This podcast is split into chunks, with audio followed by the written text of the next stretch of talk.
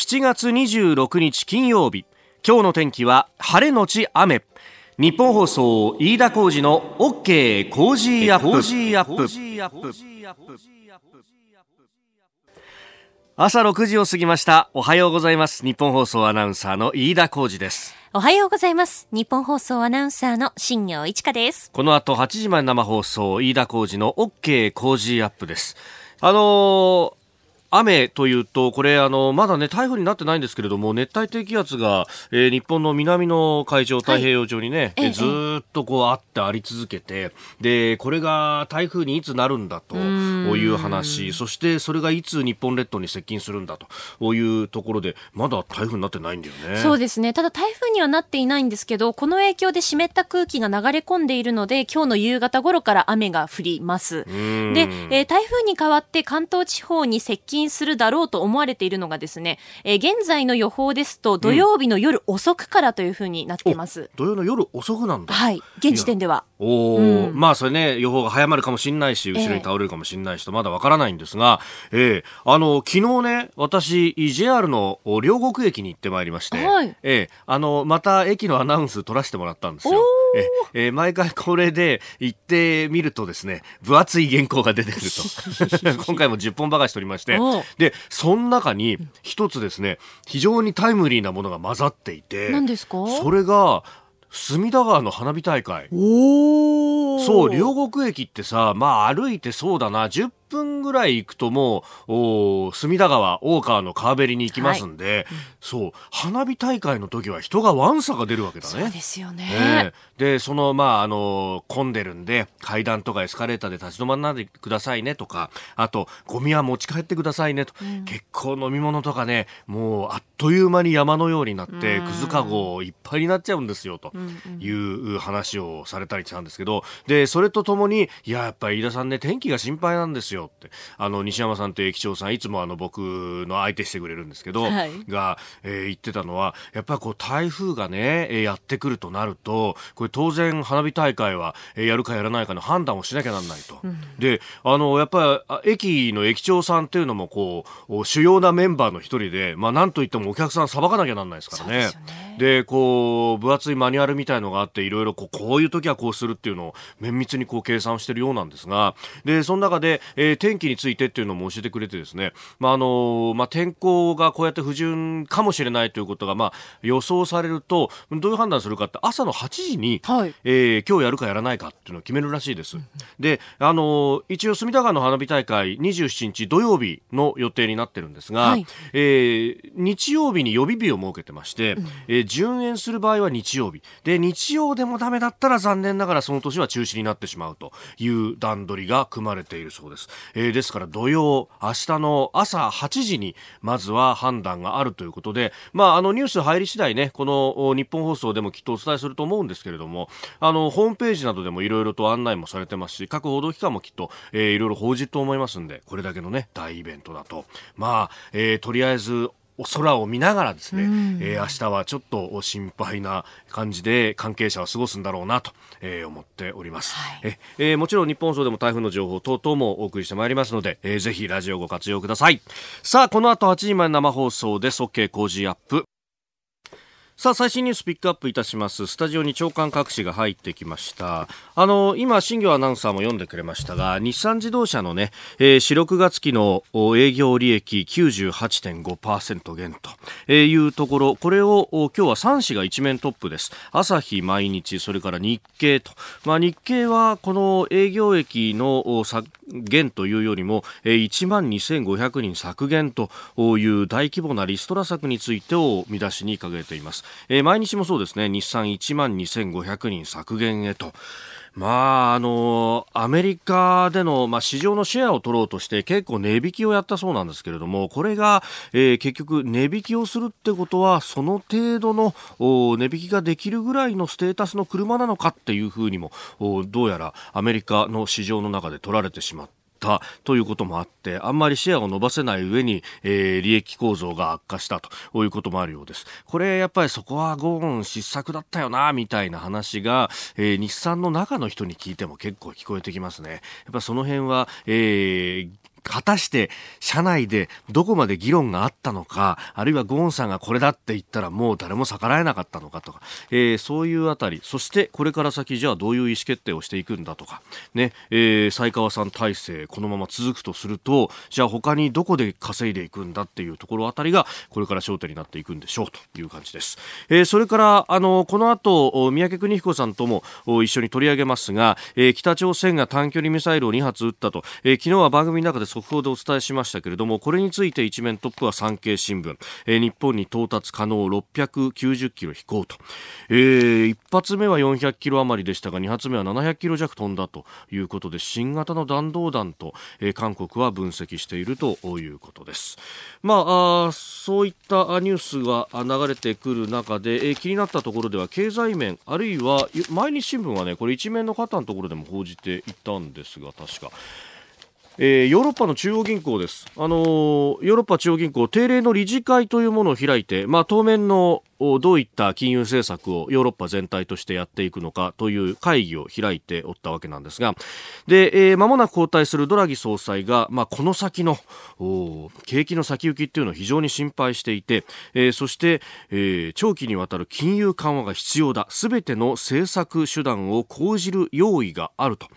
えー、この先の9月には利下げも示唆するとあるいは追加の緩和、えーいろんな、まあ、ヨーロッパ国々ありますがその国々の国債を、えー、ECB 中央銀行が買い上げて、えー、その分お金をどんどん市場に流していくという追加緩和をこれやるということを示唆しております。ま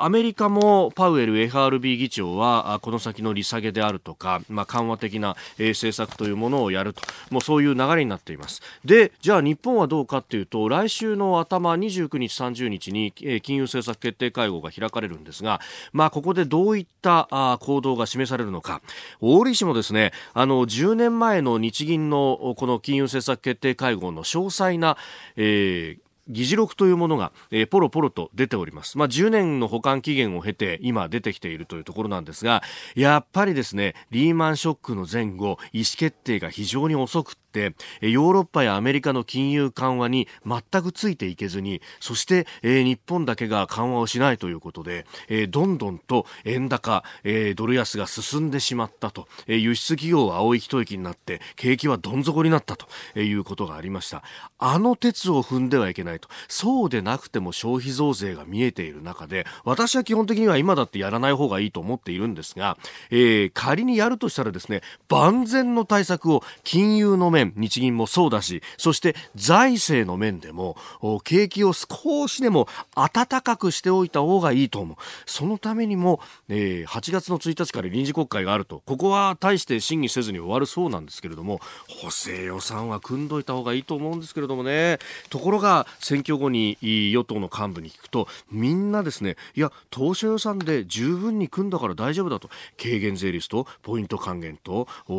それだけで足りんのかっていうのは私は非常に心配をしております。あなたの声を届けますリスナーズオピニオン6時13分です。ニュースに対するご意見をお寄せください。今朝のコメンテーターは外交評論家三宅邦彦さんです。取り上げるニュースですがアメリカのミサイル巡洋艦が台湾海峡を通過していったというニュース。それから日韓の貿易輸出の構造の見直しについて。そしてトランプ政権のロシア疑惑モラー特別検察官が議会証言を行いました。キーワードはボリス・ジョンソン。そして、えー、7時40分過ぎスクープアップのゾーンでは北朝鮮の昨日の弾道ミサイル発射について、えー、三宅さんに分析をいただきます。あなたの声を届けますリスナーズオピニオン。あの今日はね先ほど交通情報でもありましたが東京2020大会オリンピック・パラリンピック本番を想定した交通対策テストが行われていると。すでに込み出しているところもあるということですけれどもね、うん、あの配送やっぱりやりながらラジオ聞いてくださっている方たくさんいらっしゃって、えー、ツイッターでマコリーさんです、えー、おはようございます。おはようございます。おはようございます、えー、今朝は荷下ろしが千葉県だったと、うん、あ荷下ろしの場所が千葉県だったということで、えーオリンピックのこの一連の規制が始まる前にと1時間早く出てきたら想定以上に早く到着しちゃいました、えー、というわけで荷下ろしが始まるまで聞いてます。おおまあでもこうやってね対策を取るって本当備えあればっていう話だからね。そうですよね、うん、ちょっと今日はね余裕を持って出かけた方良さそうですよね。お車運転される方はね。そうですね、うん、まあこの後もこの OK 工事アップも含めて日本放送で、えー、交通情報、えー、詳しくお伝えしてまいりますのでぜひそれも参考にしながら、え安全運転でいきましょう、はい、なんといっても月末の金曜日だからねそうなんですよ、ね、そうじゃなくても今日は混むんだうん、えー、安全に、えー、気をつけていってらっしゃい、えー、ご意見お待ちしてます COZY コージーアットマーク 1242.com ですさあ、7時台はコメンテーターの方々とニュースを掘り下げます。今朝のコメンテーターは外交評論家、宮家邦彦さんです。皆さんおはようございます。おはようございます。えー、いつも月末の金曜日は、このラーメン47、はい、で大体宮家さん入ってくるといい匂いが残っててそうそうそうそう。機嫌が悪いんですが。今日機嫌がいいんですよ。新庄さんが食べてる時に僕もいただいたんですよ。いやいいスタッフが揃ってますな。今日は機嫌がいいのよ、ね、機嫌がいいのよ、えー、よかったよかった。いいものは恐ろしいね いやそれこそ代打でね出ていただいた時にあ三宅さんは結構麺類が好きなのかなっていうね、パスタも朝から食べ過ぎましたよね ちょっとね美味しかったね。美味しかったね。はい、だって、あの、打ち合わせしながら食べてて、えこれお昼の分まで食べちゃったかなって。食べちゃったですよ。カロリーの心配をするぐらい。もうもう手遅れね。全部食べちゃったもん。ああ。あの、その分今日は一つ。頑張ります。よろしくお願いいたします。機嫌よくやります。7月26日金曜日時刻は朝7時を過ぎました。改めましておはようございます。日本放送アナウンサーの飯田浩二です。おはようございます。日本放送アナウンサーの新業一華です。あなたと一緒にニュースを考える飯田浩二の OK 工事アップ。7時台はコメンテーターとニュースを掘り下げてまいります。今朝のコメンテーター、外交評論家でキャノングローバル戦略研究所研究主幹、三宅邦彦さんです。おはようございます。おはようございます。三宅さんには番組エンディングまでお付き合いいただきます。では、最初のニュース、こちらです。アメリカのミサイル巡洋艦が台湾海峡を通過、中国は抗議。アメリカ海軍第7艦隊に所属するミサイル巡洋艦アンティタムが現地時間24日から25日にかけ台湾海峡を通過したことが発表されました。第7艦隊のクレイドス報道官は声明の中で自由で開かれたインド太平洋へのアメリカの取り組みを示すものだと説明しております。一方中国外務省の華春英報道局長は25日の記者会見で台湾問題は中国とアメリカの関係で最も重要で敏感な問題だと指摘しアメリカ側に抗議したことを明らかにしました。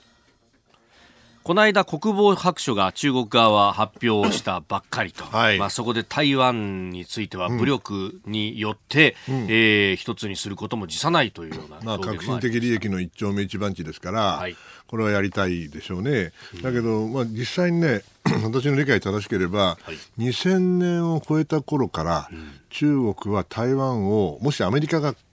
あの助けに来なければですよ、はい、台湾をおそらく独力で武力解放できるんですよ、なったんですよ。ですからもうあれから20年近く経ってるわけですから、はい、もう状況は大きく変わりましたよね。その前、1996年にこの台湾海峡の問題っていうのは、実は歴史があって、96年に当時の台湾で、えー、総統の民主化、初めての民主化の選挙があって、はい、民主化の総統選挙があって、それに対して中国は威嚇するんですね。でミサイルぶっ放すわけですよ、2発、うんうん、それに対してアメリカは何をしたかというと、空母機動部隊をどーっと持ってきて、はい、そんでもって、えー、台湾海峡のところ、ずんずんずんずんずんずん、ほら見ろ、この野郎、何もできねえだろ、何やってんだって、こういう威嚇をやったわけですね、はい、中国はその後何もできなかったんです、これがね、ずっとトラウマで残ってるに違いない、その後中国はどうしたかというと、いわゆる空母キラーと言われる、はい、弾道ミサイル、しかも中中距離、短距離のね、はい、そして非常に高速であのターゲットをまあ、えー、に突っ込んでいくんで、これなかなか防衛しにくいんで、はい。えー、ミサイル防衛が難しいんで、もう今やですね、台湾海峡をもし有事になったら、はい、空母がですね、のんびりとどんぶらこっこなんてやってる暇おそらくやられちゃうと思います。ああ、えー、そのくらい非常にあの機微なんですね、はい、そういう状況で、うん、まあ、オバマ政権の頃はですねほとんどそこにはタッチしなかったし、はい、まあ、これ南シナ海も同じだったわけですよ。えー、だけど、まあ、この後そのトラトランプ政権になってですね、はい、やっぱり状況少し変わりましたね。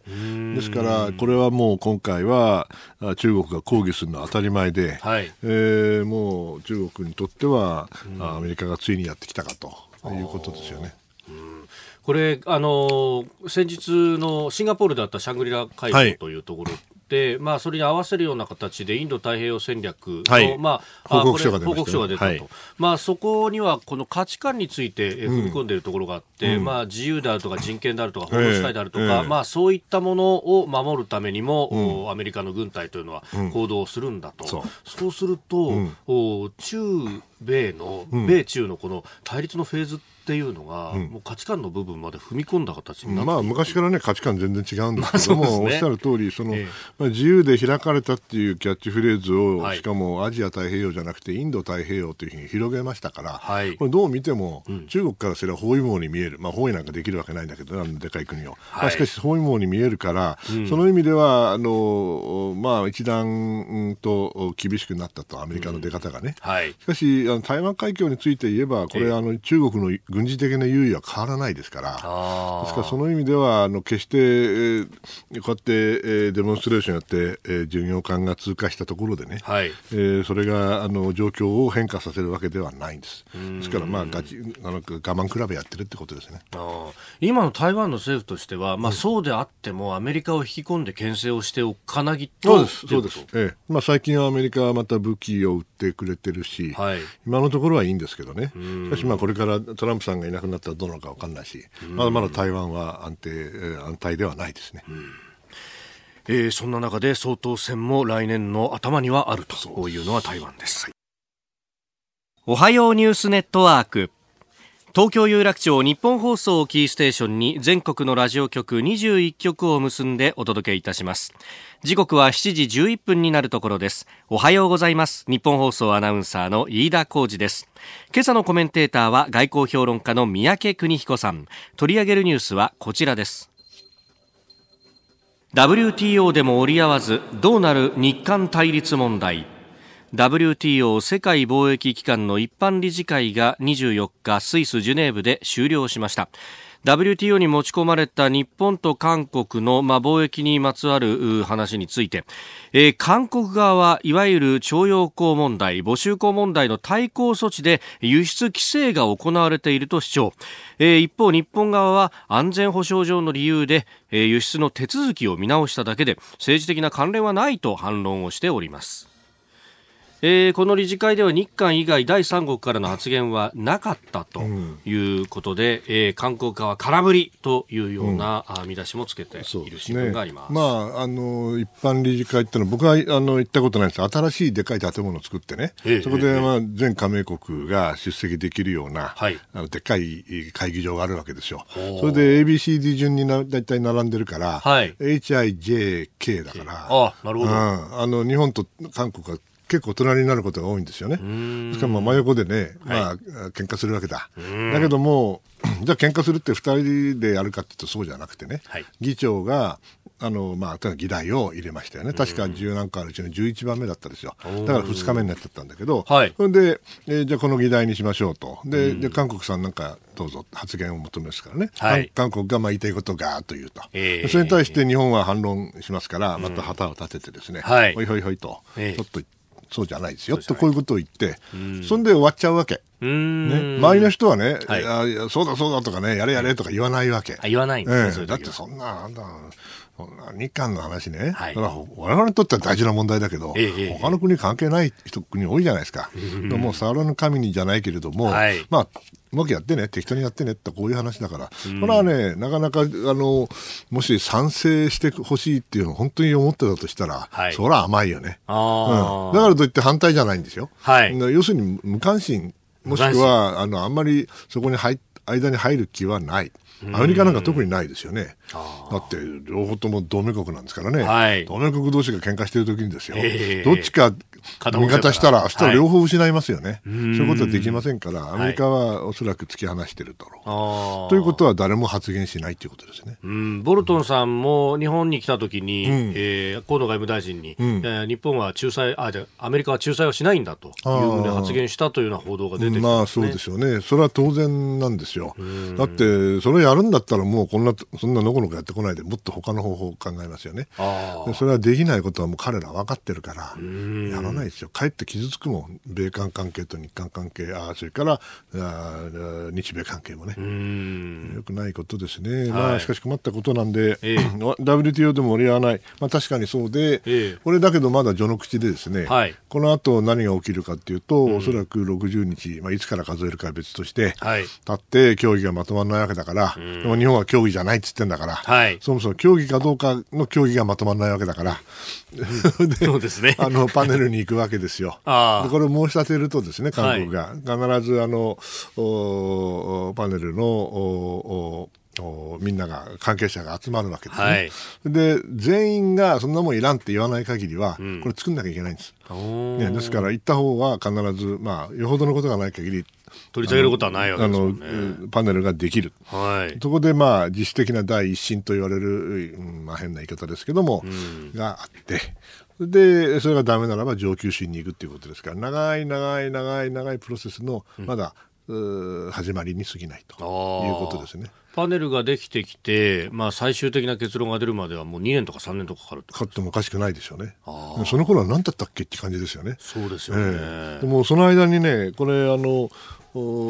まあ、特にホワイト国の話は別として仮にこの化学物質のね、はい、話だとしてももう状況が大きく変わってしまうでしょうから、まあ、今のうちに早く解決しなきゃいけないんだけれどもね、はい、でまあ、競技から逃げてると日本は全然やってくれない。んだけどそういうんだったらじゃああの請求権の時のね、はい、これもだって日韓で話し合うとこになってるじゃないですか、うんうん、それ向こうも逃げてるんじゃないですか。そういうことです、ね、ですからもうどっちもどっちだなと、少なくともこれその逃げに関してはね。はい、ですからその意味で残念ですけどもこれずっと続くと続く。でこの続くことがどういう作用かっていうところであのソウルなどでこう取材をしている記者の人何人かに話を聞いたんですけど、はい、あの来年の4月に韓国では総選挙があると、ええ、でそのそれに向けてこうやって日本に対して揉めてるっていうのは、ムン・ジェイン政権にとっては結構ウェルカムなんだっていう、ね、あそれはそうですよ。だって今だっても支持率上がってますからね。うん。それはあの大統領制いつも申し上げることですけど、はい、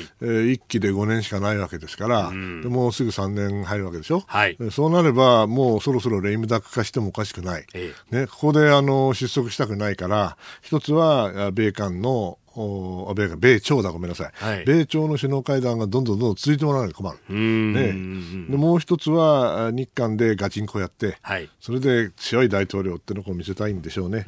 ですからその意味では構造的に続くってことですよ。これ、向こうにはだから、収めるインセンティブ、動機がないですよね、うそうなると。いや、まあ、本当はこれをやることによって、えー韓国経済が必ず傷ついていきますから、はい、その段階でインセンティブが出てくるんだけども、政治的なそのインセンティブと、それから経済的なインセンティブはやっぱり時間差があると思うんですよね。経済が先に僕は出てくると思うんだけど、えー、政治の方はそれを受けて動くかどうかっていうことだから、はい、まだまだ時間かかりそうですね。では続いて2つ目、こちらのニュースです。トランプ政権のロシア疑惑、モラー氏が初の議会証言。アメリカトランプ政権のロシア疑惑を捜査したモラー元特別検察官が24日初めて議会で証言しトランプ大統領が完全に潔白だと判断したわけではないという認識を改めて示しました。また現職の大統領は訴追できないという規定があるため退任した後に訴追される可能性もあり得るという見解を表明したということです。なこのモラーさんは議会での証言って結構難色を示してたようですね、うん、そりゃそうですよ。だって日本でですよ。はい。それこそあの特捜のね、うん、検事さんがですよ、はい、検察官がね、ええ、国会で答弁なんかするわけないですよ。聞いたことないですね。聞いたことないですよ。うん、これはあの彼も公務員ですから、はい、そして司法省の司法長官が親分なわけですからね。ええ、俺はあのやりにくい。私がもしモラーさんだったらやりたくないしよ。こんな政治に巻き込まれたくないしね。はい、民主党はどうせもうギリギリギリギリギリ僕にあのトランプさんの悪口言わせるわけだ。はい。ね、そんなの言うわけないですよね、警察官が。ですから、ちゃんと報告書出してるやないかと。はい。あれに尽きるんだっていうことになるとね。うん、いや、本当ね、今回ずっと見てたんですけどね。はい。あの、日本のね、国会答弁と同じ。おうん、要するに、何ギリギリギリギリやられても、余計なことは一切言わない。あ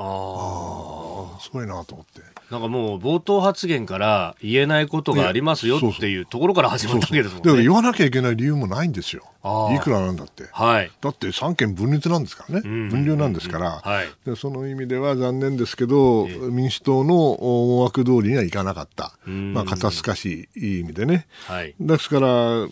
の後どうなるかっていうと、ええ、おそらく民主党は、これから大統領の弾劾に行くかどうかについて、腹決めなきゃいけないわけですよ。はい、大統領の弾劾っていうのはご承知だと思いますけど、まず下院で、はい、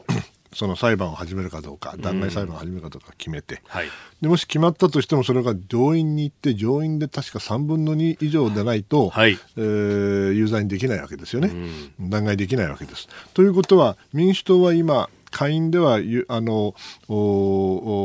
過半数を持ってますけれども、はい、上院は民共和党ですから、はい、普通に言ったら絶対に勝てないわけです。ね、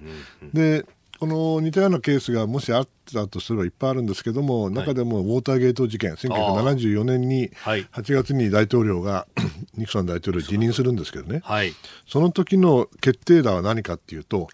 また間の悪いことにね、録音してたんです、全部、ニクソンさんは。はい、ね、でその録音のテープが出てきちゃって、これまあ、どう見てもこれあの、なんていうかな、違法行為をやったということで、彼は弾劾になる前に、はい、えー、もう辞任をしたわけです。トランプさんはね、はい、残念ながらというか、あの 残念ながらと言っちゃいけないんだな、ビデオないんですよ。うんテープもないんです。何もないんです。証拠がないんですね。となると、これ水かけ論になる可能性が高い。はいそうすると共和党の上院の先生方はですね、ええ、おそらく寝返らない。ということは民主党がどんなに頑張っても裁判は始められるけど、はい、結論は出ない。望むような結論は出ない、うん、そうするとそれがちょうど大統領選挙に重なればね、はい、なんだと民主党は結局あれかと通り党略かと、ね、うん、弾劾裁判を政治的に利用してるんじゃないかと、はい、こう言われて負けちゃうんです下手すると、まあ、そうでなくてもあの、まあ、ガタガタなんだけれども、はい、ですからそのペローシーさんという、えー、まあ、下院議長にとってはね、ややれやれっていう人はうるさいのいるんだけど、まあ、党内にもいっぱいいるわけですよね、それやったら逆効果でしょということを言ってんだけど、なかなか説得されないと。若い人たちは、特に一回生というか、新人議員が強硬なんですよ。はい、うんまあ、そこら辺の党内をまとめるっていうのが、今、共和党以上に民主党はガタガタ。ガタガタ。ガタガタで、まあ、ガタガタというか、まあ、百花聡明というかね、二、十、何人も出てくるわけだからさ、まあ、大統領選の大統領選挙の候補がね。いや、まだ修練してないですよね。そろそろだけど決めないといけない時期には来ていると思うんですが、この低たらくで大丈夫なんでしょうか。はい。えー、この時間三宅邦彦さんとお送りしてまいりました日本放送でお聞きの方この後も三宅さんにお付き合いいただきます今朝のコメンテーターは外交評論家三宅邦彦さんです。引き続きよろしくお願いします。ます。続いては教えてニュースキーワードです。ボリス・ジョンソン今月24日イギリスの新たな首相に55歳のボリス・ジョンソン氏が就任しました。ジョンソン首相は25日に行った初めての議会演説で EU= ヨーロッパ連合を10月31日に離脱することでイギリスの統一と再活性化を図りイギリスを世界一にする世界一の国にすると確約しております。えー、この方一体どういう人なのか、えー、ジョンソン首相はアメリカニューヨーク生まれでオックスフォード大学を卒業後タイムズ紙に就職したんですがコメントを捏造し解雇されたこともあります、えー、その後保守党に近いデイリーテレグラフの記者やロンドン市長さらに第1次と第2次メイ内閣では外務大臣にあたるポストなどを経験しております、え、ポピュリズムを振りかざしているところや過激な言動に乱れた金髪の髪型などアメリカのトランプ大統領との共通点が囁かれております。ということで、ボリス・ジョンソンさん、まあ、もともと強硬派、強硬離脱派と。そうですね言われていた人です。まあね、この人、トランプさんがものすごい評価してるのよね。うん、うん、イギリスのトランプだって言うんだけど、まあそうなのかな、ただまあ似てないことはない。つまり、非常に有力だけど少数な、まあ、票、意見があって、はい、それに強く依存する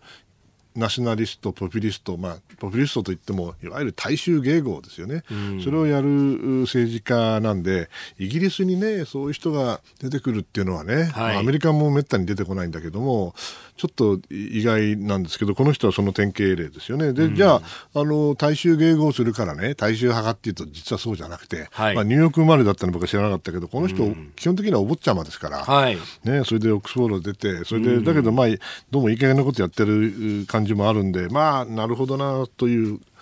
うん イギリスのいわゆる正統派のエリートとは違うところなんでしょうね。でね、まあいいんだけど、強硬にやるのはね。はい、で、10月31日に離脱するんだと。でもそれがもう最初に決まっちゃったらね、これ、もう簡単にはヨーロッパは絶対おりませんから。大体、うん、ジョンソンさん、あんたみたいな人が書き回すからうまくまとまんねえんだ。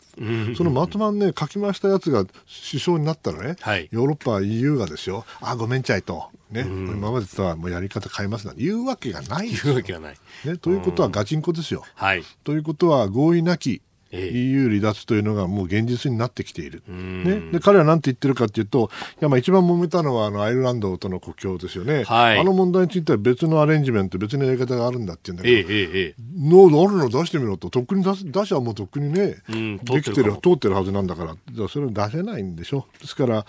これはまあイギリスの終わりの始まりの最後を飾ることになることに、まあ、僕は恐れているんですけどね、はい、今のままいくと勢いはいいかもしれないけど、ええ、もう閣内で、まあ、いわゆる恩恵派っていう人たちみんな一掃しちゃって、はい、まあ、ガチンコガチンコの人たちばっかり残ってるわけですよね。それでやれると思ったら大間違いで、ええ、ヨーロッパはますます硬くなると思いますよ。ですからその意味ではねちょっと私は心配で心配でしょうがないんですけどね、まあ、イギリスのことはいろいろあの気になってはいるんだけどこれほどひどくなったのは、ちょっと信じられないという感じです。まあ、そもそものところで言うと、まあ、人の移動のあまりに自由すぎるっていうところを少し規制したいっていうのがあったとは思うんですが、うん、それをやろうとすると EU としては、いや、だったら物の自由だとか金融の自由だって、うん、えー、ある程度の制限かけなきゃいけないぞっていうそもそもだって EU に入ったってことはね、はい、物も人も全部自由に行かなきゃいけないけど、大陸の国にとっては、はい、それは当たり前なんですよね。で国境を開くんだから。はい、でイギリスは日本と同じ島国だから、えー、どちらかというと規制がしやすいでしょ。うん、だからまあ、こういう反発になるのかもしれないけど、まあ私に言わせりゃ、えー、ちょっとね、イギリスはやりすぎだな。思いますけどね。まあ経済的にどうなるのか G7 で各国の首脳とまずは今見えるいやどうなるんでしょうかね、はい、えー、今日のキーワードボリス・ジョンソンでした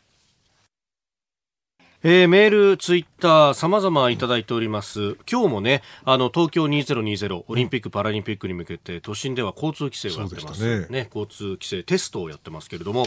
えー、それについてラジオネーム眠らない技講師さんは、横浜緑区からです。52歳の歯科技講師の方、うん、ありがとうございます。ありがとうございます。交通規制によって、お台場に住んでいる友人が、おじいちゃんのデイサービスの車が入ってこられず、パートを休まなければならないと嘆いています。うん、あらあら。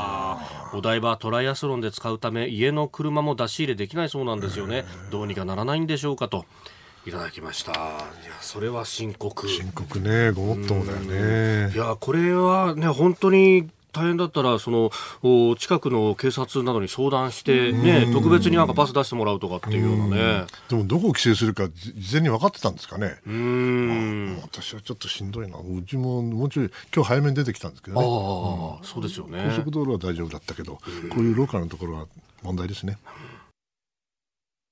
さあ、お送りしております日本放送飯田浩二の OK 工事アップ。お相手は私日本放送アナウンサー飯田浩二と新業一華がお送りしています。今朝のコメンテーターは外交評論家三宅邦彦さんです。三宅さん引き続きよろしくお願いします。さあ、続いてはここだけニューススクープアップです。えどうしますかね、今日ね えー、先週はヘルメットが飛び出しました。えーそね、それでは参りましょう。はい、この時間最後のニュースを、スクーパー北朝鮮が弾道ミサイル2発発射米韓軍事演習に対抗か。北朝鮮は昨日午前5時34分と57分に東部保土半島付近から日本海に向けミサイル2発を発射しました。韓国政府によりますと新たな種類の短距離弾道ミサイルとみられ韓国軍の分析ではいずれも高度50キロほどで1発目はおよそ430キロ2発目は690キロほど飛行し日本海に落下したということです。北朝鮮としては8月に予定されている米韓合同軍事演習に反発するとともに非核化をめぐる実務者協議の再開を前にアメリカを牽制する狙いがあるとみられております。えー、発射を受けて発言する安倍総理大臣と菅官房長官の音声まずお聞きいただきましょう。我が国の安全保障に影響を与える事態ではないことは確認をしております。政府としては情報収集分析に努めていますさらに我が国の領域や EEZ 内の弾道ミサイルの飛来は確認されておらず、現時点において我が国の安全保障に直ちに影響を与えるような事態は確認されておりません。えー、先ほど7時のニュースでもね、新業アナウンサー読んでくれましたが、うん、金正恩朝鮮労働党委員長がこの発射を視察していたというような朝鮮中央通信は報じているということです。はいはいまあ、さっきあの、スクー、あーって言ったでしょ、えー、あの、このミサイルも同じようなもんでね。あ、そうなんですか、うんあの低高度をスクープつってね、はい、で突入する直前にバーンとアープってこう急上昇して。つまり迎撃をする側からすればですね、はい、非常に捕捉が難しくて迎撃が難しくなるんじゃないかと言われてるんですね。はい、これはあのももともとはロシア製かそのものなのかもしれないけれども、えー、イスカンデルっていう新しいミサイルなんです。はい、まあ弾道というか、まあ半分弾道で半分うん、なんていうかな巡航ミサイルみたいな感じだと言われてる私も見たことないか分かんないんだけど。ご説明のあったアープのところでこう上に上がった後は弾道的に来るのかな。自由落下なのかって感じなんですね、まあ、とにかく普通の飛び方ではないんですよね。ですから、普通のレーダーでやってても精度が甘いとなかなか補足が難しいということなんでしょう、はい、まあねあの非常に簡単ですよ。あんまりあの難しく言うことはないんで、まず第一にね、はい、北朝鮮は核ミサイルの開発やめる気がないってことですよね。やめる気はない。そうでしょ、うどんどん新型を作ってるわけですからね。えー、ということはね、米朝の協議でも妥協する気はない。っていうことですよね。はい。ですからね、驚く必要もない。あうん、全然変わってないですよね。今まで通り。でね、演習けしからんつって言ってるけどね、要するに北朝鮮からすれば、米韓が本気で演習すると、一応真面目に対応しなきゃいけないわけですよね。向こうから飛行機が飛んできたり、で、はい、ね、そうすればこっちも飛行機飛ばさなきゃいけないでしょ。金がないからね、すっごい金がかかるらしいですよ。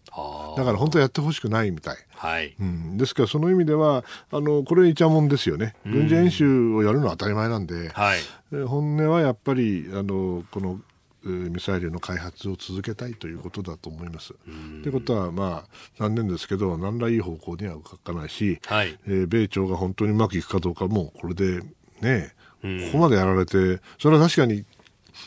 まあ、直近では脅威じゃないかもしれないけどね、はいそれはあの中長期的には非常に問題になると思いますよ。うん。これ、まあ、トランプさんは基本的にその金正恩氏に対してっていうのはあまりこう厳しいことを今は言わなくなってますけど、う。ん、どういう反応を示しますかね？無視でしょ？無視、うん、と思いますよ。要するに彼の発想は ICBM がなきゃいいのよねはい、アメリカに飛んでこないんだったらいいよね、うん、じゃあ日本に飛んできたらいいのかってそういうわけじゃないんだけれども彼らからすればあのとりあえず北朝鮮との関係では ICBM のところで線を引いて、はい、そこまでいかないんであればあの多めに見るというかとりあえず、うん、あの様子を見ると。それよりもとにかく非核化の具体的な一歩でも二歩でもやはい、やらせたいと。その方があの効果的だと思っているんでしょう。ですから私、あんまり強い反応しないと思います。うん。まあそうなると、うん、まあなんかあれですよね。北朝鮮はこう背踏みみたいな感じで、このぐらいだったらいいんだろうっていうどんどんエスカレートさせてくる、そうそう。で今まで全然対応してないわけだから、えー、当然あのやらせてくれるのよねと、だ大胆にやってるわけですよ。はい、ね、でこれで企画かなんかやると思いますか？これだけミサイル飛ばしておいて、要するに一番大事なところは全部温存して、はい、しかし破棄できるものもしくはとりあえず急いでないもの ICBM なんかね、それは止めることはできるかもしれないけど本当の重要な中距離短距離の核弾頭ミサイルについては私は譲歩しないと思いますよ、もう持ってんだから彼らは。ですからその意味では何らの新しい状況ではない、むしろ悪い悪化していると思います。で、まあ、この先の、まあ、日本も含めてですけれども、あの、アジア、東南アジア諸国連合 ASEAN の地域フォーラムっていうのがあって、うん、大体そこにその北朝鮮も、まあ、外務大臣なりが来てたっていう話なんですが、うんね、今回は欠席するというような話だそうで。あ、そうですか。はい。北朝鮮不参加かというようなことが、えー、これ、あの、会場となるタイの外務省が、うん、えー、明らかにしたと、北朝鮮側から通知があったそうですあ、そうですか。じゃあますますやる気ないのね。あですからこれやっぱりアメリカを足元を見ているというか、はい、えー、厳しくは出てこれない。昔はね、うん、最大限の圧力なんて言ってたんですよ。はい、最大限の圧力、今、イランに対してやってんだからね。で北朝鮮は核持ってるからかどうかは知らないけれども、はい、そうなると、やっぱりペースは北朝鮮が作っている感じがしますよね。本当は逆でなきゃいけないんですけどね。うんえー、北朝鮮の弾道ミサイル2発発射について、えー、お話をいただきました、えー、このコーナーも含めポッドキャスト YouTube ラジコタイムフリーでも配信してまいります。詳しくは番組ホームページをご覧ください。あなたの声を届けますリスナーズオピニオンです。あの、先ほどアジア、ASEAN 地域フォーラムの件ですけれども、外相は来ないけれども、これ、あの、記事よく読むと、誰かしか交換は来るみたいな感じなんですか？すね、ポンペイオさんが来たら相手がいないよっていうことなんでしょうね。はい、ああ、うん、なるほど。ですから、ポンペイオさんの出番はなくて、もっと下でやるのかもしれませんけど、いずれにせよあまりいい兆候ではないですよね。ああ。えー、そしてメールも様々あニュースについてもいただいておりますね。えー、まずはこちら、あ川崎市てっちゃんさん59歳会社員の方、えー、韓国のムン・ジェインさんの立場、うん、米朝会談をしたばかりなのに、うん、米韓演習への反発でミサイルをぶっ放すとなると、うん、立場丸つぶれじゃないですかと。えー、そして日韓関係が悪化している中さらにくさぶを打ち込むつもりなんでしょうか、うん、えー、拉致問題解決のための会談どこどうなるんでしょうねと、うん、やっぱり彼は政治的な生き残りもしくは影響力の維持ということで支持率をどうやって上げるか、はい、そのためにあのあらゆるものを利用する。そしてそれは日韓関係を犠牲にしてでもやるということで一貫していると思いますね。あその部分は一貫してる、えー、悔しいですけどね。うんえー、それからあの高校野球の、はい、お大船渡高校の佐々木朗希投手というあの160キロ以上投げるというね。えー、彼が決勝戦で投げなくってで大船渡負けちゃったというニュースがありましたが、うん、えー、ルパンの忘れ物さん56歳木更津の方、はい、えー、県予選で投げない選択がかわいそうです。日程にもっと余裕が必要なんじゃないでしょうか。故障が心配ですからと。いうご意見もあれば、うんうん、えー、負けるが勝ちさんは横浜戸塚から48歳の方、えー、私はあの監督の判断を支持しますと、うん、えー、理由由一甲子園で全試合一人で投げ切って肩を壊して二度と投げられなくなってしまった投手というのがいっぱいいたじゃないですかという話。それから医学的な観点から見ると球速が速ければ速いほど肩や肘への負荷が大きくなり、故障の原因になりますと、うん、ピッチャーの使い方、うん、ストレート平均130キロ台だった昭和の時代からは変える必要があるんじゃないかと私は思ってるんですと。その通りだと思いますね。アメリカの高校、僕はあの報道でしか知らないけれども、ええ、確か100球以下ですよね、90球とか、そうか、えー、もっともっと数少ないですよ。制限をかけて、うん、それはね、それは160キロ出ても、おっしゃる通り、そんな 100, 100球も200球も投げたら壊れちゃいますよ。大気なんだったらば、ちゃんとじっくりと育てるのが本来の監督の役割だと私は思いますけどね。まあ、高校野球っていうのも、うん、まあね、学校のこの教育の一環だっていうのは、うん、まあ、この辺の人たちも含めてみんな胸を張っていうところじゃないですかね。うん、だったらそんな連投させんなよって。うん。ねまあ、もっと言えば、まあ、夏の暑い時期にやるってのもね。いかがなものかと思うけど、まあ、それはまあ、しょうがない伝統だからね。えー、だけど、やっぱり将来のことを考えたらば、そんなには最初から使いすぎないようにするのが、本来の教育だと思いますけどね。はい。え今日もたくさんのメールやツイッターをいただきました。どうもありがとうございました。